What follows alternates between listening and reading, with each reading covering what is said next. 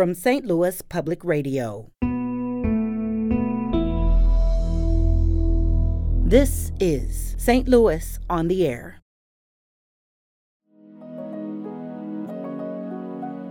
It's interesting to think of. It sounds like there's numerous references in these letters. I imagine you were familiar with these letters before. You just didn't understand that Eliza was there against her will. Exactly, yeah. We just thought Eliza was a servant girl. When we began to look around a little bit more, when we knew for certain there was an enslaved woman here, the documents we already had began to make a lot more sense, and we began to see this name Eliza pop up in correspondence. They were just in the shadows. It's a servant's story and the Campbell story kind of mixing. I'm Sarah Fenske.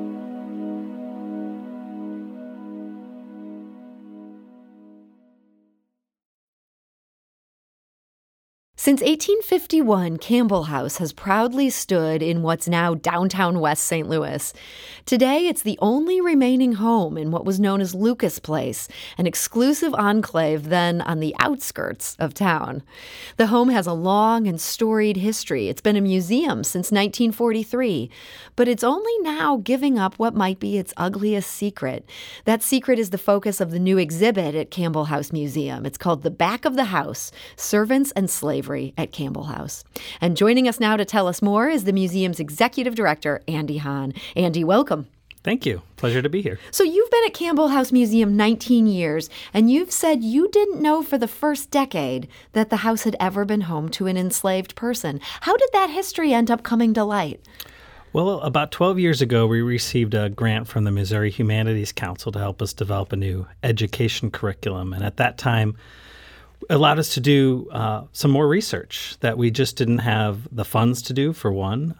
And we really concentrated on trying to figure out stories that we didn't know a lot about. And the line in the building's past, for most of it, is that Robert Campbell didn't participate in slavery because there were no obvious records that indicated that. But lo and behold, when you start to dig, a lot of things come to light. So what was the key to confirming that this had been a very real thing in this house? Well, it really comes down to the census. And listeners might say, well, that's pretty obvious. But this is not the federal census. For a period of about 20 years, the city of St. Louis took its own census that stood apart from the federal documents. And the United States Census never indicates the Campbells were slave owners, but the city census did, and that began to make us look a little deeper. Yeah, so you looked deeper at this. Were you able to find out much about the people who'd been enslaved by this family? A whole lot.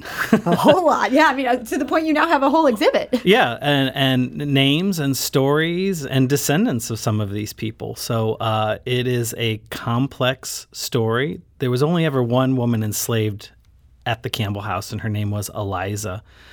And when we began to look around a little bit more, when we knew for certain there was an enslaved woman here, the documents we already had began to make a lot more sense, and we began to see this name Eliza pop up in correspondence. And it's from there that her story kind of comes to life. So before we get too deep into Eliza's story, Robert and Virginia Campbell, they are the Campbells in Campbell House Museum. Correct. They were not the first owners of this house, but they moved in pretty quick. Yeah, the house was only 3 years old when they moved in, so it was still would have been considered a new house in a very up-and-coming, sparsely developed neighborhood, as you mentioned, on the west end of the city. Just so far away from the city. Barely within the city limits, I might add. So. Yeah. So who were these people, Robert and Virginia? Well, Robert was an Irish immigrant who came to St. Louis about 200 years ago and really started his career in business in the fur trade, essentially as a teenager, a 19-year-old. And that's what he's most well-known and remembered as someone who went west to the Rocky Mountains, blazed big parts of the Oregon Trail, went into partnership with another St. Louisan named Bill Sublette, and made a terrific career that brought him a lot of wealth as well. And do we know anything about his feelings about the issue of slavery beyond this individual? Very little. He didn't write. He wrote a lot, I should say, but he doesn't really ever talk about his personal views very often. And we ascribe that to the fact that he was a successful businessman. And, you know, successful businessmen have to, you know, stride the middle road to not upset people on either side of an issue. Now, his wife and mother-in-law tell us a lot more. How so? Well, Mrs. Campbell was a Southerner. She was born and raised in North Carolina, and her father was a slave owner. Her mother came from an old Quaker family in Virginia. So in her own family, she saw this tension of, you know, owning people, and then her mother coming from a background where that was not only actively frowned upon, but they were the most outspoken of the earliest abolitionists. Yeah, and so then this Virginia ends up marrying Robert. Correct. They move into this house in St. Louis.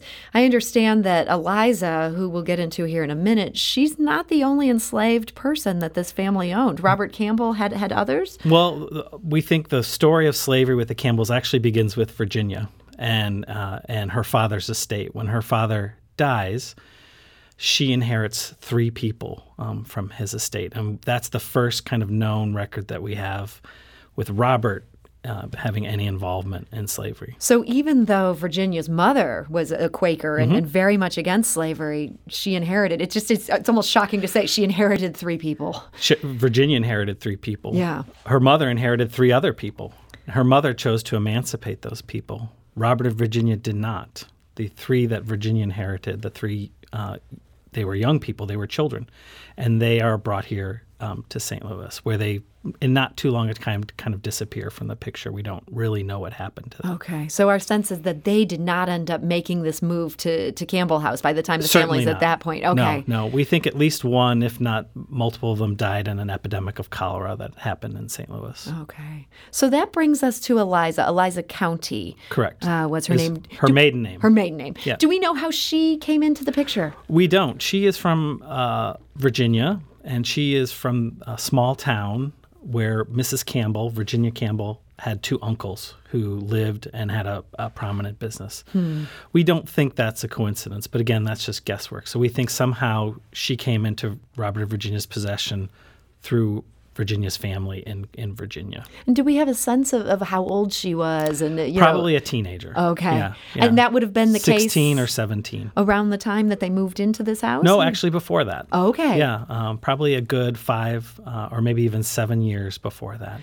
By the late 1840s, we begin to see references to an Eliza in letters. And the way she's described, we think it is Eliza Roane. And so do we know what she did for the family? Well, before her emancipation, it would seem that she was the nanny, because Virginia writes quite frequently about Eliza and her help and all of the energy that she has to chase around all of these children. And there was 13 in total, not at any one time, but there was always a lot of children around. So I think Virginia was thankful for the help. It's interesting to think of. It sounds like there's numerous references in these letters. I imagine you were familiar with these letters before. You just didn't understand that Eliza was there against her will. Exactly, yeah. We just thought Eliza was a servant girl. Yeah. And so, when you start to put pieces together, things make more sense. So what happened to Eliza? Well, in January of 1857, she's emancipated. And this is before the Civil War. This is before the Civil War. And we don't know what led to that emancipation. Why then? She was 25 years old. She had two children of her own. She had gotten married before her emancipation. But we know that Mrs. Campbell's mother, the Quaker, moved into the Campbell house not too long before this. And we think that may have had an influence on Eliza's emancipation. Interesting. So the mother-in-law comes to the Campbell house. To live. Yeah, and we know that she's vociferously against slavery. Yeah. And then this happens in pretty short order. Exactly. It seems like some clues are there. Yes, for sure. So she gets emancipated. Missouri at that time is still a slave state. Correct, and slavery will be legal in Missouri for almost 8 more years. Yeah, so this must have been kind of a difficult road for Eliza. Do we know where she went after this? Well, the short of it is we don't think her life changed very much. She continued to be now in the employ of the Campbells. It doesn't seem as much as the nanny anymore, but she helped with the laundry. But we know she stays connected to not only Robert and Virginia, but their children for the rest of her life. And she doesn't die until the 1920s. And is the belief that she probably continued to live in the house? That's unclear. She had started a family, and that family continued to grow. Certainly, we think by the time of the Civil War, she was not living there anymore. Interesting. So there's this whole history. It was kind of hiding in plain sight. Why do you think this ended up being something that, by the time we get to Campbell House becoming a museum, 1940s, 1950s, this was something that wasn't part of the oral histories that were passed down?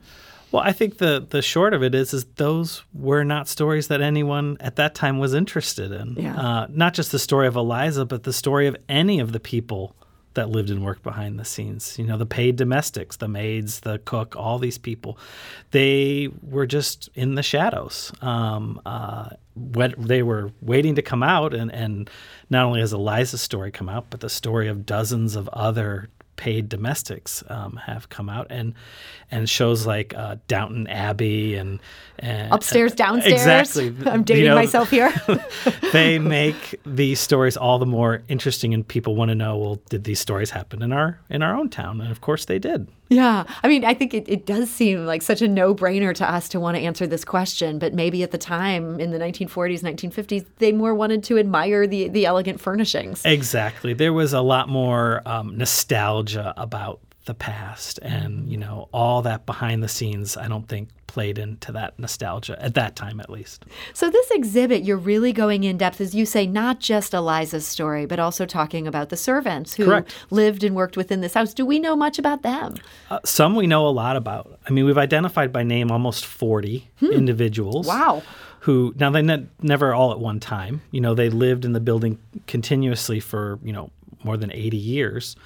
And there's kind of certain periods where we know more, censuses tell us information, and then there's gaps as well. But thankfully, the descendants of many of these people over the last decade have come forward and shared photographs and stories with us about their ancestors' time working in the house. We're talking today to Andy Hahn. He's the executive director of Campbell House Museum. Its new exhibit is The Back of the House: Servants and Slavery at Campbell House. So many of us looking at these big, old St. Louis houses, we're thinking, wow, what a nightmare to keep something like that cleaned and well-maintained.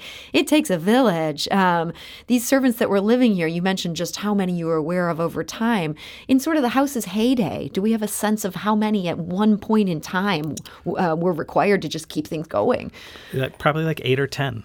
8 or 10, okay. And they were living on site. Exactly. They not only worked there, but they lived on site, which is one reason why these wealthy people needed big houses, because there had to be a place for all these employees to sleep. Yeah. And so you've been able to get actual, history from people who heard their stories. Yeah. In a couple instances, we actually have oral histories from the people themselves much later in their lives that they had the foresight to write down, or that they communicated to their son or daughter.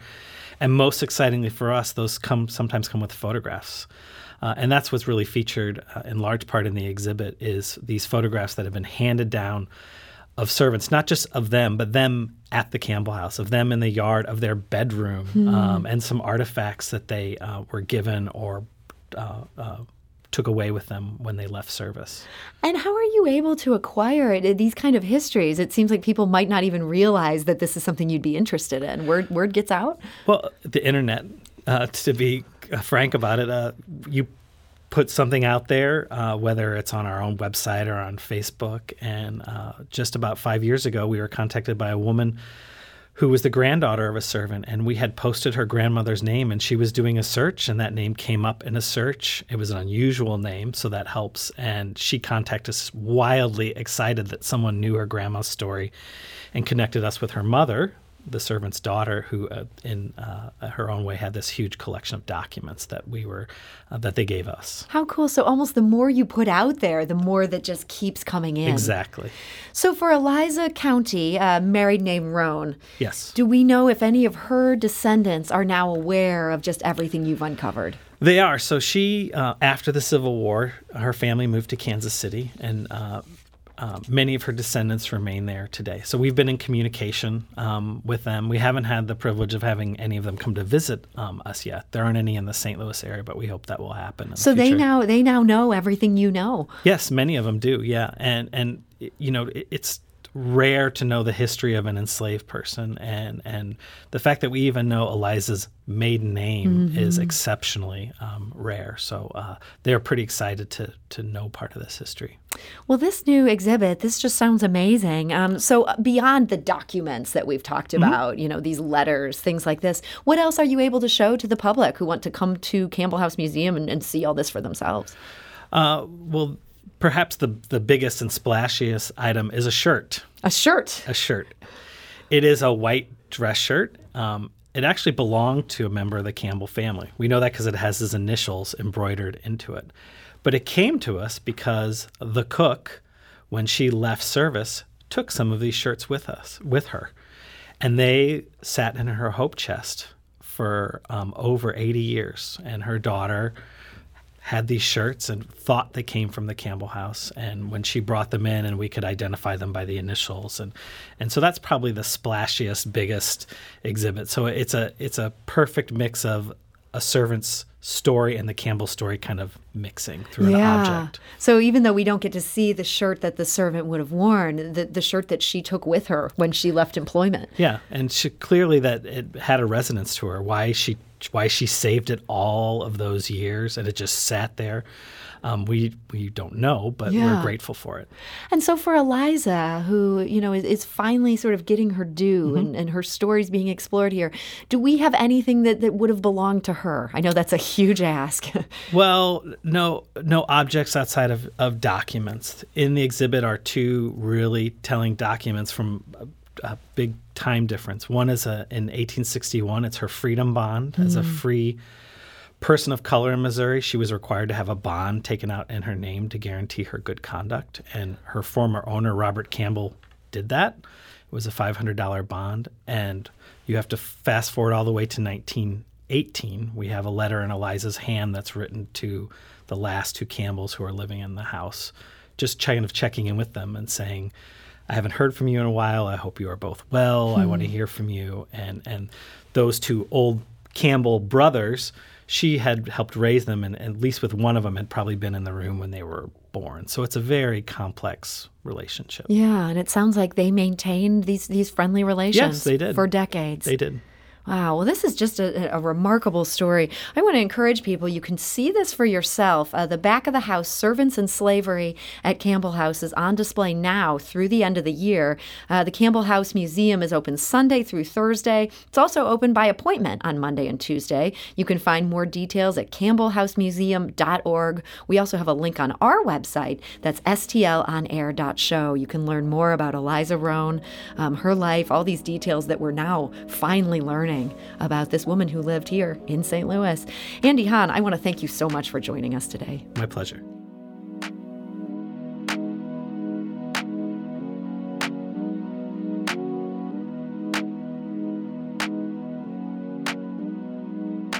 This episode was produced by Alex Hoyer with audio engineering by Aaron Dorr.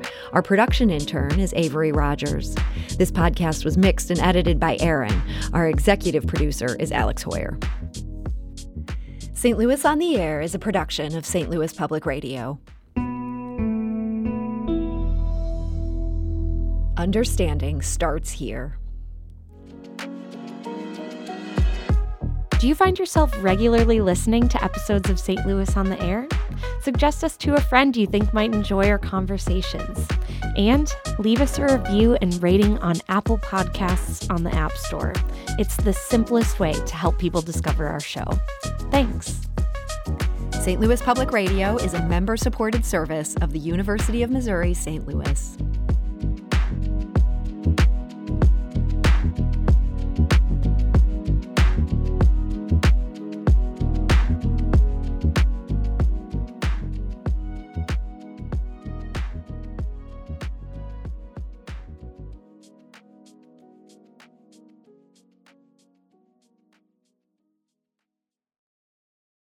Support comes from Missouri Forest Products Association, committed to sustainable and sound conservation of the state's forests, which support more than 41,000 Missouri jobs, resulting in a $10 billion industry.